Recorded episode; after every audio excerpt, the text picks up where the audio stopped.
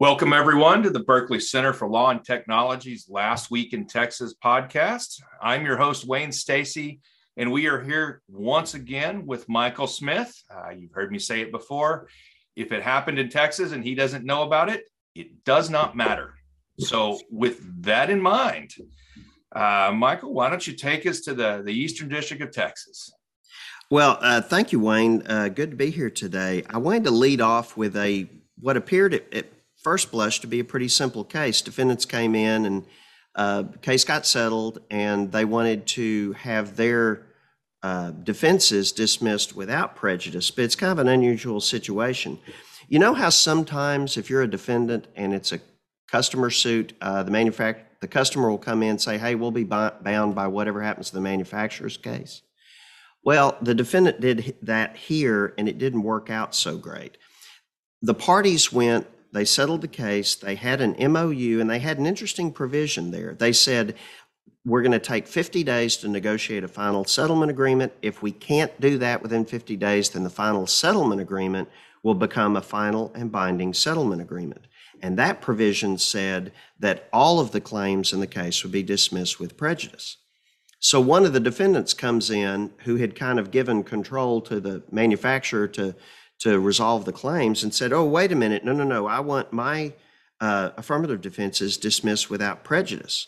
And the court said, no, you gave this other party when you were when you wanted your case stayed under under the customer suit exception you said i'll be bound by any final judgment so the court said no. You're stuck with how the settlement agreement got worked out here. Now it's not clear that there was actually legal prejudice to that defendant. But it's I think it's an important reminder to us to be careful what you agree you'll be bound by and check the wording carefully on those MOUs because this could have been fixed at the MOU stage if someone had been paying attention uh, to the exact language probably at eight o'clock at night when they were trying to get a case settled the night before the pretrial conference. Well, and, and that's this is, I guess, the second week that we've had this kind of post settlement dispute where we had an agreement but not quite. And it's it is a good lesson but it goes back to one of my favorite provisions letting the the mediator have baseball style arbitration for any disputed provisions.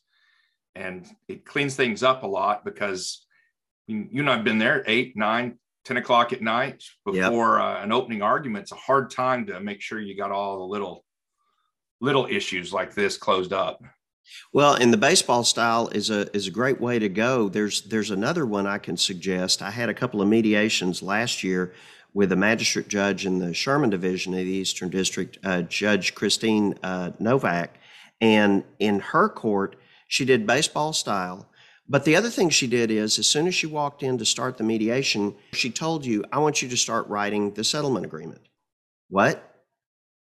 She said, We can be trading numbers, we can do that. But while that's happening, I want you both to be working on the language of the final settlement agreement. So when we get to the end of the day, if we reach agreement on the number, we've also got a completely finalized settlement agreement so that we don't have to argue over the terms later. And that worked out great because everyone had time to work at on it. You had everyone's attention. The other people were just a couple of rooms away. And by the end of the day, you had a turnkey settlement. Everything was done.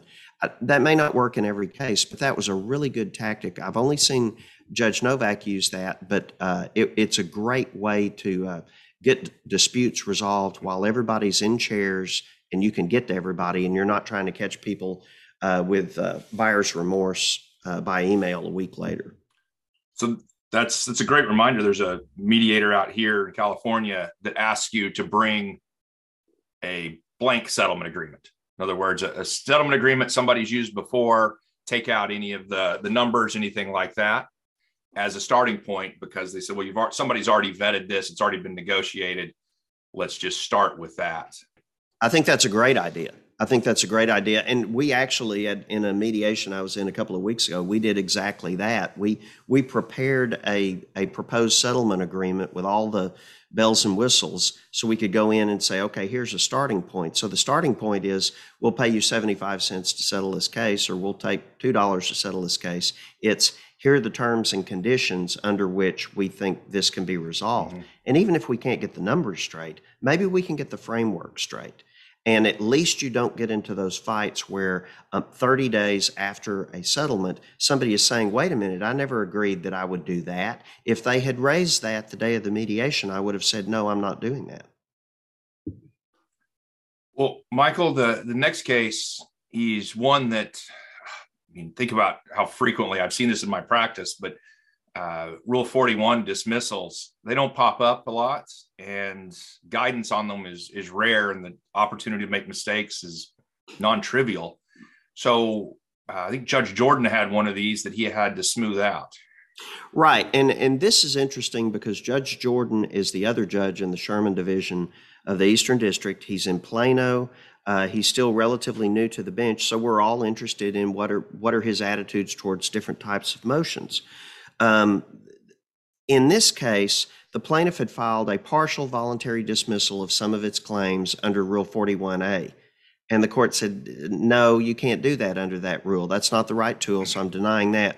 So then the defendant sees daylight and they're like, oh, okay, judge, well, now we want a dismissal of all claims with prejudice under 41B. And the judge is like, no, no, that's not, here's the standard for that, and you're not there. They picked the wrong tool for dropping a claim. That's not a basis for dismiss, dismissing the whole case. But it's an important reminder that Rule 41 really needs to be read. You need to understand what it can be used for, what it can't be used for. And if you can't do what you want to do under the rule, pick up the phone, call the other side, and say, look, here's what I want to do. I want to drop this how do you want to do this? You want a letter agreement? You want a, a new pleading? Uh, there are different ways of doing it, but going in and asking for a dismissal with prejudice because the other side made a mistake in a motion is probably not. Um, whoever did that is probably someone Judge Jordan is going to remember, and that's not the way I would want to be remembered. Goes back to I think that the the most important rule coming out of this series so far is don't be a jerk. Uh, good advice. Very good that, advice. This one just squarely falls in that category, and I'm positive somebody was rolling eyes in chamber, if not more. Um, yeah, I mean, I mean, don't pigs and hogs. Pigs get fat, hogs get slaughtered. Uh, you want to stay on the pig side of things, um, and I usually do. Uh, th- another case that came out in the last couple of weeks that's of interest is Judge Gilstrap had another motion to stay uh, in this case, the Varda case. Uh, last week we were talking about one based on a stay due to a, a, IPR. As soon as that got decided, the next stay up motion was, well, hey, we want to stay for customer suit exception. What Judge Gilstrap denied the motion in this case and pointed out that the allegations were not the same between the manufacturer and the customer defendants. So this is a useful opinion to look at if you think you've got a customer suit uh, argument. Well, have I got the right facts? Well, this is the latest uh, from Judge Gilstrap on here's what the requirements are, and you need to meet these requirements or you're not going to get a stay. Well, then we also get this uh, ongoing fight about auto dealers popping up again in the Eastern District for improper venue. Absolutely. Um, this this is another there was a case several years ago where Judge Gilstrap held that the the local locally owned BMW dealerships in the district uh, constituted well. First of all, before TC Heartland, he said, "Okay, that's that's enough for that's enough for venue." Then TC Heartland comes out. He has to go back and look at it and say, "Okay, are these regular and established places of business of the BMW uh, parent defendants?" And he concluded that they were.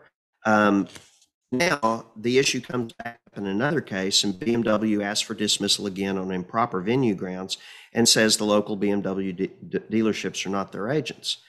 The plaintiff's first response is to Judge Payne is, uh, Judge, this is collateral estoppel. This court's already decided that they are. And Judge Payne says, no, there have been a couple of federal circuit cases since then that have talked about this issue and have talked about uh, um, agency and principles of agency in determining whether something is a regular and established place of business. So I'm not going to hold your collaterally estopped. I'll look at the, the claims on the merits. And the court went through the contract, went through the uh, the, the, actual uh, control that the BMW parent had over the dealerships, and eventually concluded that they did serve as a sufficient basis for venue as a regular and established place of business of the parent companies. Uh, so he says you've got a prima facie showing here that they're agents of the defendant for purposes of venue. Very uh, high profile uh, issue, and I would expect to see more cases on this, both at the district court level and at the federal circuit.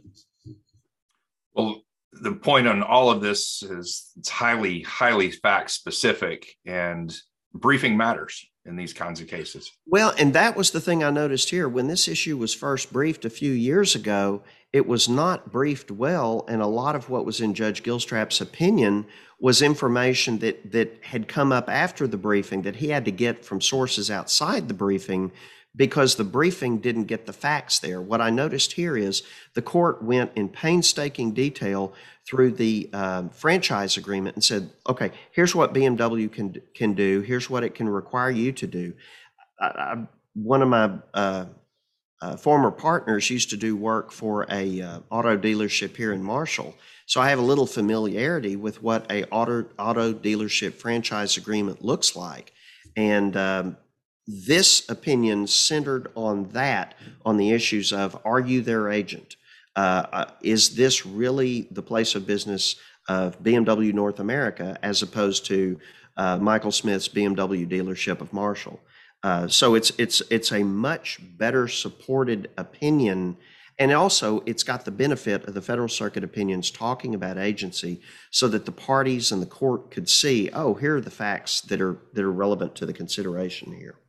Well, the Northern District and Southern District seemed quiet uh, last week, but the Western District, as you would expect, was pretty active. Um, starting with some big summary judgment rulings. Well, it, it was. Um, one of the things we've talked about in recent weeks is case assignment in the Western District. We're seeing uh, a number of cases being transferred from Waco to Austin, but now they're being reassigned to the Austin division judges. So we'll see Judge uh, Yeakel and Judge Pitman getting those cases. Well, this is an opinion from Judge Yeakel, who's who's not unknown to patent litigants because he's he's had a number of patent cases. He accepted a report and recommendation here denying most of the parties' summary judgment motions. Uh, Magistrate Judge Susan Hightower did a report recommending denying all of the defendant's motion and all of the plaintiff's motion, except for one part where it said, determined this, that this term is not, uh, this claim is not indefinite, and that she found should be granted. So uh, we need to be paying attention to the other judges in the Western District in the coming weeks and months, especially Judge Yeakel, especially Magistrate Judge Hightower, and this gives you uh, an insight into um, uh, how they're deciding cases. There's actually another report and recommendation by Judge Hightower in one of the plaintiff's cases against a different defendant that's that's up on on review with Judge Yeakel now. So uh, we need to be reading those opinions and see what those tell us about how cases are going to be handled uh, when they end up in Austin. Well, then we had a a trial out of well, it was out of Waco and first verdict of this year and surprisingly low damages numbers or maybe surprisingly a low damages ask. Well yeah it's it's kind of the the uh, verdict was that uh, the the jury found the claims infringed that they weren't shown to be inval- uh, invalid and they awarded $486,000 in damages. Well the thing you want to know is well what did the plaintiff ask for? What did the defendant say damages were if there was infringement and uh, what I learned was the plaintiff had only asked for 640,000. That was their damages model. And the defendant had said, if we're if we've infringed, the damages should only be 300,000. So you're just a hair over the midpoint between the two numbers. So what's probably behind this is some pretrial rulings that narrowed what the discoverable uh, what the um, damage damages recovery should be. But as you and I know, if somebody's going to trial seeking $640,000, you already lost. Um, both sides have lost. So it's it's not unusual that the damages are that low. Uh, it, they may not have been that low earlier in the case. But again, that's that's not a, a, a exactly a rare damages number. Uh, but it does tell us something when what goes to trial. That's all that's left. Well, then we also get maybe the, the first one I've seen kind of a real set of guidance on serving foreign defendants. Uh, the you're having difficulty reaching. Could you give us a view on what what's coming out of the Western District? We we're, we see we're seeing a lot of cases coming out of the Western District on this. There was a there there was a one decision by Judge Yeakel, uh, I think this past week. Uh, th- this decision was by Judge Albright, and he permitted alternative service by email to the parties' counsel in a pending case. What you see plaintiffs asking for, and if they give the court enough facts, because I've seen these denied as well, if they give the court enough facts, and this is a repeat defendant then you might be able to get, look, Judge, here are their counsel in pending cases. Let us serve their U.S. subsidiary and let us serve their counsel in a pending case. In this situation, unlike other opinions I've seen of Judge Albright, there's no reasoning in here which leads me to believe that this may have been, even though it doesn't say it, this may have been an agreed order. This may have been negotiated where the defendant said, okay, this, this manner of service will be fine. We need you to get an order authorizing this, but we're not going to oppose this. Other orders I've seen were clearly opposed, so I think here it may be that parties agreed, okay, this form of service will do. So if you're representing or if you're dealing with an issue where you're trying to serve a foreign defendant, see what their activities are in the U.S. See if they're involved in pending litigation. Uh, talk to who their lawyers already are because it may be that you can get this worked out by agreement, as I suspect this might have been. Well, one of my, my favorite cases the, the week, um, you know, another slightly unusual case in terms of what, what happens day to day, but it was an ex parte preliminary injunction in a design patent case. And I think this is this is worth talking about and sharing the strategy here. Well, uh, it, it is. This is another situation where you say Judge Albright granted a preliminary injunction. Well, yes, but this is a design patent. It's a situation where it's a foreign individual or an entity who doesn't have any presence in the United States. The court said there's not going to be any ability to collect a monetary judgment, so you go pretty much right to injunctive relief. And the court granted a TRO and later a judgment that stopped the sale of unlicensed products that uh, the plaintiff asserted infringed a design patent. So it's a different situation, but it's an error that you want to have in your quiver if that's the situation you're dealing with. You may not be able to get money damages, but you may be able to get an injunction and at least get the, the product off the market. This is one of several different uh, avenues that you can go to uh, accomplish that. Well, and you know, if you read a, a lot of different articles, people attack design patents as not being very powerful. In this instance, that's as powerful as it gets.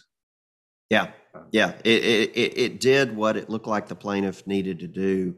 Uh, but again, if I'm thinking about injunctive relief in Judge Albright's court, I'm reading that order and seeing, okay, is this consistent with what he's been saying recently, uh, so that I can tell kind of where where's the where's the how far away is the goalpost on this one? How far do I have to go in order to get this? And does it depend on what type of claim I bring? Here, it clearly did. So, Michael, Judge Albright also had a, a partial summary judgment denial that, you know, in, in, a lot of times summary judgment denials aren't that that interesting or useful, but this one was actually on support from a prior application, and and really should be a model for what people are thinking about going forward. You want to tell us about this? Well, it absolutely is, and for the reason that you said a little while ago, it's it it the facts matter, and what you put in a case and what proof you put in matters, and of course, my favorite thing about this is that the plaintiff's expert's name was Michael Smith. But, but I guess the more, even more important than that, was that Judge Albright, in denying the motion, said the plaintiffs presented sufficient expert testimony from the expert to create a fact issue. They, he, he put on testimony of A and B and C and D. So he goes down and shows that the claims are sufficiently supported in the earlier patent application. So the defendant's uh, attempt to knock that out was unsuccessful. But you can tell that if you didn't have that proof, you couldn't just come in and say, oh, well, it's a factual dispute. It's a fact issue, judge, denying the motion. In this case, the judge pointed to the proof that had been put in the record. So again, if I'm looking at responding to a summary judgment, and let me back up. Before a year ago, we had very few summary judgment rulings from Judge Albright because his docket had not matured to the point that cases were up up at pretrial and they were getting rulings on dispositive motions. We're now getting dispositive mo- motion rulings out on a weekly basis in cases that are now ripe uh, uh, for summary judgment or trial. So you've got cases like this where before I would tell people I don't really know how the judge is going to address summary judgment. Well, now I can send him orders and say, okay, here's a party that avoided summary judgment and here's how they did it. Well, Michael, this case, we don't often see a lot of this priority date analysis come out. And it's the way it's written, the way the facts are lined up, it's really, really something I think patent prosecutors should take a look at is they're claiming priority and looking at how they would arm the patent litigators with the proper evidence that an expert could rely on really ties together the two practices of litigation and prosecution. And and that's exactly the right phrase. How do you arm your side to be able to prevail when the when the when the uh, issue gets disputed? And especially as you said, I mean, I'm a litigator. I don't know much about prosecution, so it, it's it's important to have someone who does, who can stitch the two together, so that I recognize what's important, and so the prosecutor recognizes what I am going to need.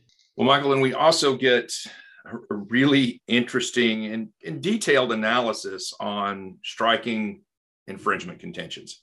I know this is a, a pain for everybody, uh, representative products, and seems to be across the country in all jurisdictions that require such contentions. Uh, know, sometimes a, a giant's giant's money pit, uh, but a little bit more guidance coming out, it seems, from from Judge Albright. Well, and it's not just a money pit for the parties; it's a time suck for the court and for the parties. Um, the the pathway on this order uh, was kind of convoluted. What what happened was they had a dispute where the plaintiff has say one product and they said this covers everything else. It's representative of everything else. And the defendant says, no, it's not. They have a hearing with Judge Albright. Judge Albright says, go back, meet and confer again. That wasn't enough. The defendant says, we're at an impasse. We come back uh, and the court says, okay, but it looks like you're going to make some changes. So let's wait. Let's see what happens on that.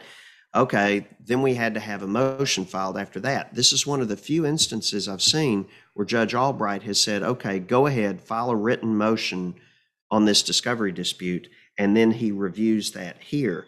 He goes over when a party's infringement contention should be stricken, what are the standards for that, and then he goes through and makes factual determinations on what whether the plaintiff needs to do more. And here he says, yes, the plaintiff does need to do more. They need to provide more notice.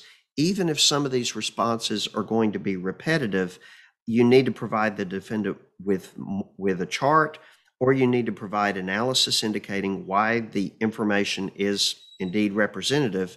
Uh, and also, there was an issue of whether the patents are contended to be standard essential. So the court kind of reaches a mid ground and requires the plaintiff to go back and provide more information. But it, when I have these fights, I'm never exactly sure where the court is going to come out and there are always the variables of, well, how much more work is it for me to do this? Or if I'm the defendant, do I really need more than what they've given me? It's it's very very fact intensive and very complicated, and I assume it's it's at least as frustrating for the court as it is for the parties. The piece that I, I found interesting here is the judge was incredibly tolerant, um, going through this these multiple hearings, the the briefing, but issued a, a strong, if not frightening, warning uh, at the end, talking about uh, no further leave will be given. That that's a very good point. Uh, at the end, he says, "Okay, you get to amend, but this dispute had dragged on so long that the plaintiff's contentions were about to to magically transform from preliminary into final." Once that deadline hit. So he said, okay, you get to amend one more time. If they're deficient, then defendant you file another motion to strike, and absent extraordinary circumstances, I'm not going to give leave for you to amend your final infringement contentions. So the plaintiff needs to be aware I'm kind of at the end of the rope with the court. He's not going to let me amend again. So, I mean, at that point, as the plaintiff, I probably want to go back and double check uh, whether I really want to make this argument or would I prefer to sidestep the argument and go ahead and do some more uh, charts because what I was taught a number of years ago, Judge Ron Clark uh, explained in an order. He said, if you want to have one chart that covers multiple products, that's fine. But your proof is going to have to be exactly the same. You can't come in and say, okay, this product infringes, and here's the source code that shows that. Now, product number two infringes. Well, Mr. Smith, where's your source code from product number two? Oh, uh, well, it's the same as number one. No, it isn't. It's different source code, and you haven't cited the source code for that product. So your claims against that product are out. Well, ever since he explained that, I think of it in terms of that. Am I going to be comfortable simply photocopying my proof and saying it's identical for every other product? If it's not, then I'm going to be a little nervous about relying on that claim chart. I don't know that every judge is going to see it the same way, but when the judge warns he's not going to let you amend again, do you really want to risk your damages base uh, fighting for a matter of principle on whether you ought to have one chart or six? Well, and you know, shortcuts come at a cost, and and some plaintiffs will be willing to to risk that cost because they need a little extra time, more discovery, things that come in. And I think we'll continue to see this, but it appears that Judge Albright understands the game and and is tolerant to a point. He he understands the game and he is certainly tolerant. But what I read from these facts is that what you may be seeing is not so much tolerance as the court has a hard time figuring out where the where the where to draw the line. And if there's that much difficulty in figuring out where to draw the line, that tells me as a litigant that there's a lot of uncertainty and I want to make sure that I I don't have something irreplaceable at risk. If it's that I mean if I'm not sure where the court's going to come down, then I want to make sure that I've got a position that will cover the the likely areas that he might come down. Well, the, the final case of, of significant interest coming out of the, the Western District was uh, an Iqbal Twombly motion, which I rarely put of interest and Iqbal Twombly together in the same sentence. Uh, but again, it's it's becoming more and more common to see these. You know, I thought they were were dead for a decade, but they're back, and the judge doesn't seem amused. Well, they're back, and we've seen Judge uh, Albright grant a number of uh, 12b6 motions in recent weeks, including granting 12b6 motions on uh, 101 issues. So we know that the court is now looking closely at 12b6 motions, and there are situations where he might look at a 101. And that's what makes this order uh, interesting in the Kajeet case is two things. First of all, the defendant says, uh, Twiqbal, you didn't plead, it's not plausible, so strike it. And the judge says, no, they, the plaintiff only needs to plead factual content that allows the court to draw the reasonable inference that the defendant is liable for the misconduct alleged. Now, that's not a low bar because a couple of weeks ago I saw Judge Albright grant these in a couple of cases saying, I've looked at what you alleged and it's not plausible. Your infringement is not plausible from the complaint here. In this case, he said he did. They did. Now, he, he goes on to the second argument, uh, which is uh, there's evidence here that contradicts what you're saying, and therefore there's no infringement. And he says, well, that's really kind of more of a summary judgment argument, um, but I'm not buying that as far as a ground for dismissal. Now, for those of us that deal with 101 issues, the second part of the opinion is helpful here because the judge says, okay, I understand you're arguing 101. This is really a summary judgment argument that fits later in the case. Uh, and I can't really effectively decide a 101 motion early. Well, we know that Judge Albright doesn't like to look at, at 101 issues early in most cases, but he explains in this order why it is that he doesn't like looking at them. He says, I need to have claim construction. I need to know more about uh, the subject matter of the patent. And early on, I don't really have a full record. So whether you're trying to get get Judge Albright to grant a 12b6 on 101, or whether you're trying to argue to him that it's premature and it should be denied uh, without prejudice, this is a good opinion uh, in the Kajeet case to look at to know what do I need to have in there for whichever way it is that I want to argue the court should go. Well, Michael, once again, thank you for walking us through um, another eventful week. They're all eventful down here, just not so much in football anymore, sadly. Uh, I guess it wouldn't be the right time to remind you where I live. But anyway, I'll be watching a football game of great interest this weekend. Yeah, yeah, yeah. You will. I probably won't be. I'm done for the year. I'm going to go home and mope. So good luck. take care. Take care.